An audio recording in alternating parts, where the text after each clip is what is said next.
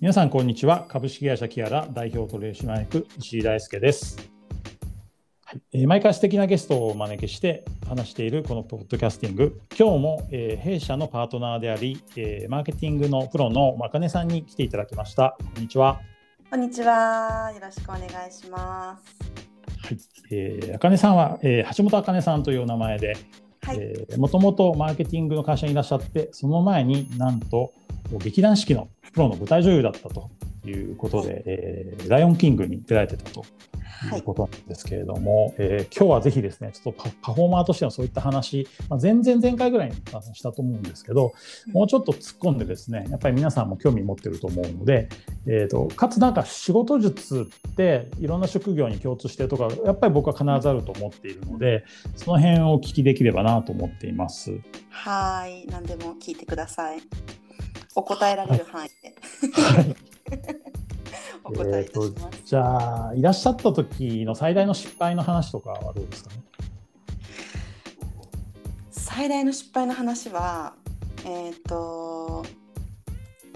もう本当に、まあ、毎日失敗でしかなくて、あの。19、20歳で、まあ、すごい年も若かったですし。やっぱりまだまだこう何か自分のパフォーマンスそれはその演劇ということあの関わらずなんていうか仕事をして、まあ、お金対価をどこかからいただくっていうやっぱり意識が今に比べてね全然あの薄かったというかあの実感しづらかった年だとも今思うと感じるのでもうちっちゃな失敗っていうのはいっぱいあったと思うんです 先輩から見ると。ただまあ自分の中での一番の失敗はいくつかある中で一つはあの緊張しすぎて舞台の練習を初日だったんですけど初初舞台踏んだ時にあの緊張しすぎて朝から水分を取らなかったっていう大失敗を犯して、うん。あの脱結構重度の脱水症状に気がついたらなっていたっていうことをまあ初期にやらかしましてあの初日以降。で結構1週間ぐらい体調を崩してかなりその初公演踏んだばかりの新人なのになんというかそのススキル提供みたいなところのパフォーマンス性というところの意味でかなりあのカンパニーの皆さんにはご迷惑をおかけしたなっていうのが、まあ、一番分かりやすい失敗というかちゃんと水飲みなさいよっていうことなんですけど、うんうん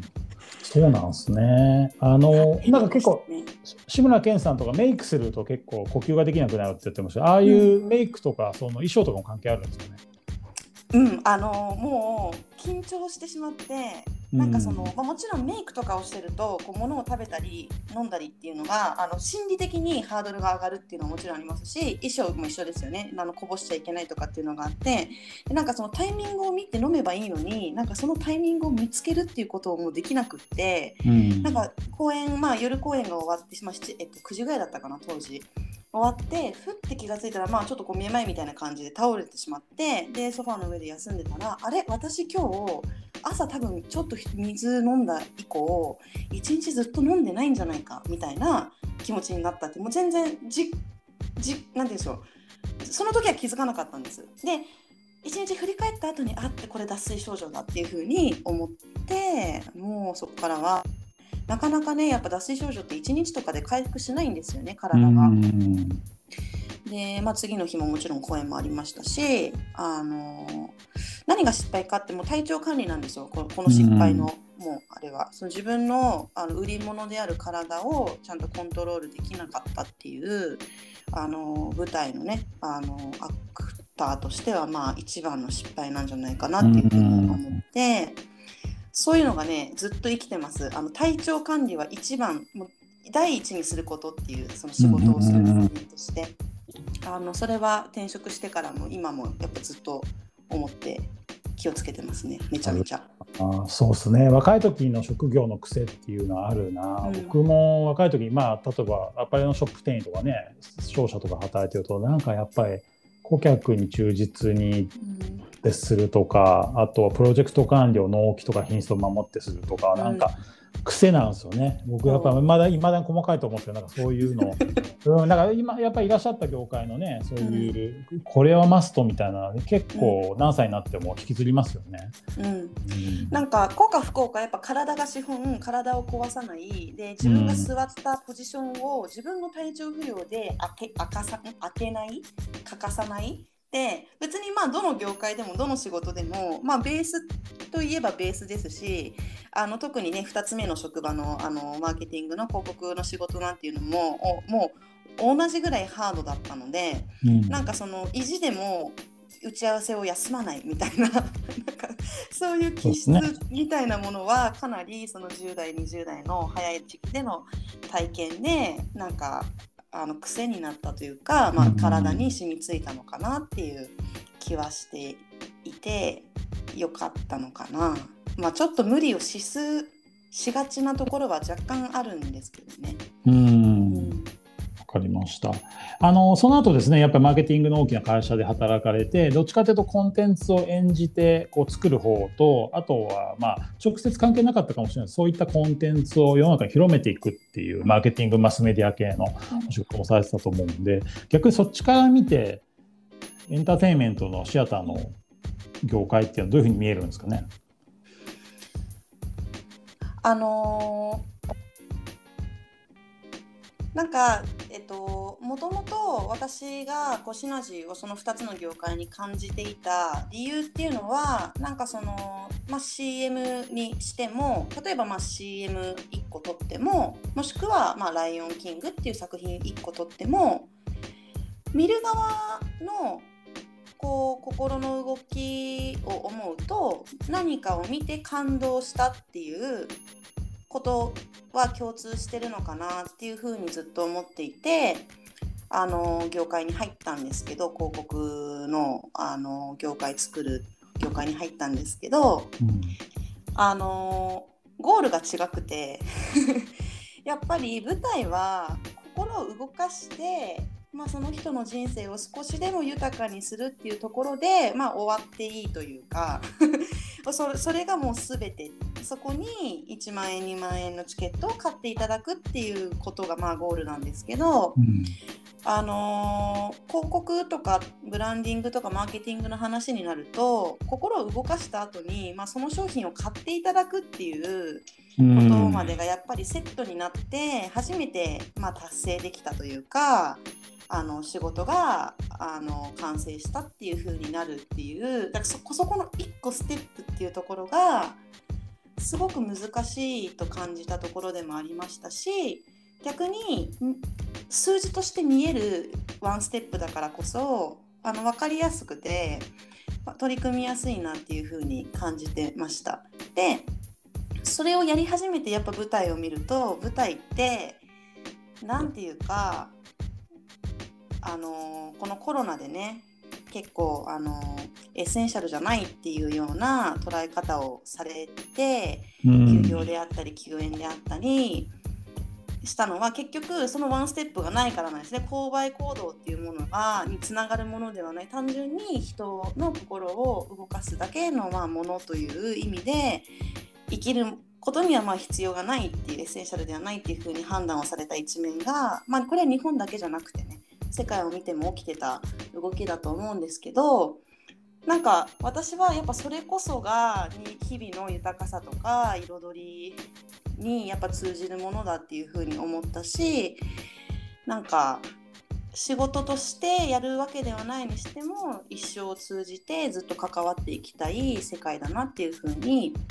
マーケティングの仕事をしながらずっと思ってましたね。うんそうですね、まあ、ここれもちょっと素人意見で、あの今、まあ、たまたまね、前お話した4コマのギャグ漫画とかで、キャラちゃんとか、うん、あの作家さんと作ってるんで、結構、ジブリのこととかも調べてるんですけど、うん、あのー、ジブリの鈴木さんの社長の人生の本みたいなところで、そうジブリを分析してる、ジブリの現、えーと、お金の管理側の社長の中島さんという方がいらっしゃって、でジブリが何がすごいかという一言で言うとっていうのをやるとあの制作と販売が完全にくっついてるらしいんですよね。でなんかそれは結構エンタメ業界だとかつてはありえないことでそう作ったものを売ってくれる専門家の別の会社にお願いするっていう体制だったのをだからジブリってその鈴木さんを中心に自分で全国ツアーとかやっちゃってなんかとにかく売るっていうところまで一社で完結させてるっていうのは強いっていう話だったんですよね。シアターは多分なんかなんでしょうね宣伝はでもどこまで持ってるんですかね。どっかとお願いするっていうよりは自分たちやってるんですかね基本的には自分たちでやってるところが多いんじゃないかなと思います。というのもあの私もやっぱりあの舞台出身でマーケティングやってて舞台のマーケティングをしたいと思った時期が強く思った時期があって、うん、そうね、どうやったらできるんだろうってあの社内の人間に聞いたりいろいろしたんですけど結局舞台の広報は舞台側カンパニー側であの持っている。でたまに CM を大きく作りたいそれを地上波で流したいとかってなると、大手さんがねグイッと、うんうん、有名どころがグイッと出てきたりねするんですけど、あのー、結構やっぱ広報自前でやられてるところがあのそれは理解をされるのが難しいっていう側面と単純に予算を外注できるほど持てないっていう、うんうん、いろんな側面があると思うんですけど中で済まされてインハウスでやってるところが多いんじゃないですかね。うん、うんうんほど逆になんかシアター側見てマスメディアとか世の中ってこういうふうに変わってほしいという希望はあるんですかね？うん。何ですかね。でもなんかどうしてもなんていうかコマーシャルになっていくというか何が言いたいかというとテレビなんかもそうですけどやっぱ視聴者ユーザーっていうものがまずあってその彼らに好かれるものを作っていくっていう彼らに読まれる記事を作っていくみたいなものがどんどんどんどん多分今加速していって結局マスメディアでこう報道ね放送されてるものってな何なんだっていうなんかちょっとこう確率的になりやすいというか何て言うんですかね。でもまあ舞台も一緒なんですけどねそのユーザー来場者に受けるものを演出として作っていくっていう、まあ、ことは一緒だと思うので何て言ったらいいのかなあんまり自分自身は あのと日本のマスはあんまり見ないんですけどテレビをはじめとして。そうですね、まあ、舞台だったらやっぱり自分の作品一番喜んでもらうお客さんの方にやっぱ向くしなんかあの必ずしも大衆というかね全員に平均的にとはやっぱり考えないね。ねまあ全然ねやっぱねこう報道番組とじゃあ舞台ってももちろんですけど違うものですしなんか与えられる提供価値みたいなものもやっぱ全然違うは違うと思うので。うんだからそういう意味でこう舞台っていうものは、まあ、非日常であっていいとは思うんです。ただ非日常なものが essen 非 essential かというと私はそうではないんじゃないかなっていう。日本の場合は非日常的なものは今非 essential だっていうふうにちょっとこう排他されている傾向が強まってるのかなと思って、あのそれが徐々にねこうヨーロッパでの例えばオペラの文化とかバレエの文化とか、ニューヨークアメリカでのそのエンターテインメントの文化みたいに非日常ではあるけれどもそれは人間の生活に必要だよねっていうふうにみんなが認められるようになるといいのになっていうのはちょっと思ってて。そうですね、そこで言うと、また一風変わった話なんですけども、ベストセラーのサピエンスっていう本があって、でユバルあのハラリさんってイスラエルの大学教授が書いたねあの人間とはどうやって生まれたのかっていう本なんですけど、えっと、簡単に言うとホモ・サピエンス以外に、まあ、北京原人とかいろんなネアンデルタール人とかいたわけなんですけどサピエンス自体があじじ、えっと、だけが、えっと、お話を伝えることができた。だからチンパンジーとかだとその遠くになんか敵がいるぞとかこうなんかこういうの来てるぞぐらいがマックスなので100人があの100匹っていうのはチンパンジーのマックスなんですけどなんかそのホモ・サピエンスだけがそのうん、なんかね随分遠くの話も正確に伝聞できなそういうのがだんだん神様っているんじゃないかとかあのギリシャの神話の話とかになりその結構お話を伝えるスキルっていうことが、まあ、1000人とか1万人とか10万人の団体をまとめるっていうイノベーションだったらしいんですよね。彼の説ですけどね。だから結構なんか人間って話って本質的に好きなんだろうなみたいなのってどう思います？あでもそうじゃないですかね。結局 それって多分人間側にその話に価値があるっていうふうに要は無無益ではないっていうふうに感じる感受性というか、処理能力があったから話をするという能力が残っていったってその多分ねどこどこに敵がいるぞ餌があるぞっていう有益な情報じゃないかもしれないことにあでもふーんみたいなそこに感動したりとかなんかこうへえそうなんだって思ったりっていうところの感受性があったからこそあの古代からねもしかしたら作り話をこう人に演じてみせるみたいな、それこそねあのあの神様がいて女神がいてみたいな話からこう演劇みたいなものが始まってったのかもしれないですしそう思うとやっぱ人間特有にこう許されたというか与えられた特別な能力というかねあの不思議なあの世界だなっていうふうに思いますね今の話聞くとね確かに。そうですね。あのジブリ展とか行くとですねあの感情グラフっていうこう感情のマイナスから始まるんだけどだんだん上がってって最後クライマックスに上がるっていう結構グラフみたいになって展示したであこういうふうにアニメーションストーリー作るんだなみたいな考えるとやっぱり人ってなんか他人が頑張ってるしかもなんか逆境を克服してみたいなのってやっぱりまあ、ありがちなパターンなんですけど必ず感動するというか、うん、うん、そうそういうのって多分下手すると1,000年後もそうじゃないかなみたいなありますよね。うん。まあ、だから結局本当に何百年前からあの語り継がれているあの劇みたいなものがね今でもこう、うん。こう古典として楽しまれてるみたいなことも多分一緒なんですよね。人間がこう共感するポイントって表現の方法は変わったとしてももしかしたらその真髄のところは変わってなくて今ねおっしゃったみたいなこう起承転結みたいなことがあるとこう人はぐっとこう前にねののめり込んで話を続きを聞きたくなるみたいなことがこう潜在的に備わってるのかもしれないですしね。うんそうですねであと最後これは悪い話をしてるわけじゃないんですけどなんかちょっとその起承転結まあ谷があって山があるみたいなものになんか一部ちょっとドキュメンタリーかなんか取材にしてもなんかこうそうじゃないフラットな出来事なんだけど無理やりそういう方にはめちゃってちょっと違和感が残ることも逆にあるんじゃないかなと思うんですけど。うん確かに。そうですね、うん、ちょっと作り物っぽくなるっていう。ですね、そのやり方が、まあ、自然じゃなかったりするともしかしたら。うん。まあ、ミュージカルあの舞台の場合は、まあ、大げさなほどに 気象転結がついてるね場合がやっぱり多いですし逆に言うと今お話しされてたのの逆でもともとやっぱりめちゃめちゃドラマチックな例えば人生を歩んだあと歴史上の人物の舞台化お話の舞台化、まあ、原作があってそれを舞台化するとか、あのー、することがやっぱり多いのでね、まあ、なかなかこう何も物語っていうかこう平坦なこうものをこう劇的に作り上げていくっていうのはあのー、ありますけどね。そういう作品ももちろん淡々とこう映画とかでもあるじゃないですか。淡々と物語がつただ語られてるだけみたいな。あのものもありますけど舞台の場合はこう割と誰かが亡くなってみたいな乗り越えてみたいなことが比較的古典のものは比較的多いですかね。現代劇ではなくて古典のものは。ね、サタデーナイトフィーバーとかマンマミーアとか僕は前ロンドン見たやつはまあ多少沈むけどそんな沈まないでまあ確かに楽しいみたいな感じだし、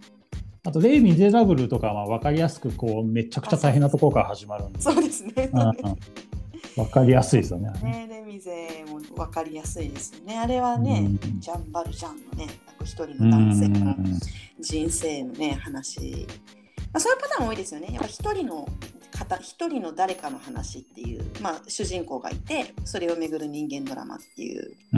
パターンがねすごい多いかな。わかりました。結構今20分喋ってあのありがとうございます。あのすごくあの僕も興味ある分野なんでいろいろ聞いちゃったんですけど、うん、はい、あのぜひちょっとえー、またちょっと切り口を変えてですね、僕もいろいろしたいので、質問させていただければなと思います。はい、もちろんです。楽しかったです。はい。じゃあ、あの、今日もあかねさんに来ていただきました。ありがとうございました。どうもありがとうございました。ます。